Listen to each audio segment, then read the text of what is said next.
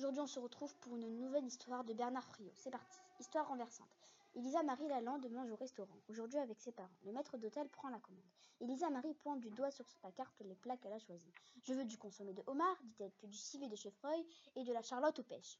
Le maître d'hôtel s'incline et s'éloigne. Quelques instants plus tard, un serveur apparaît. Il pose une grande assiette blanche devant Elisa Marie. Sur l'assiette est placée une coupette de porcelaine rouge et or contenant le consommé de homard. Elisa Marie a deux mains, soulève la coupelle et la renverse sur la table. J'aime pas ça, dit-elle.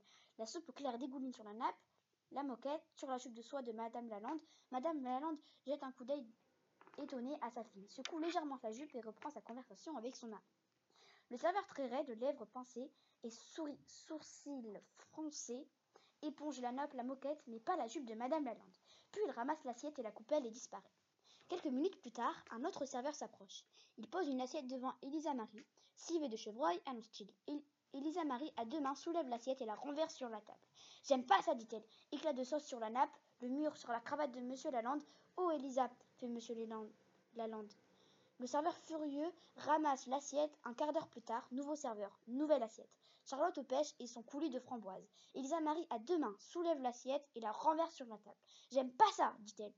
Coulis coulant, dégoulinant, tache sur la nappe, les chaises sur la chemise de Monsieur Lalande, le corsage de Madame n'est ni l'un ni l'autre ni prétend.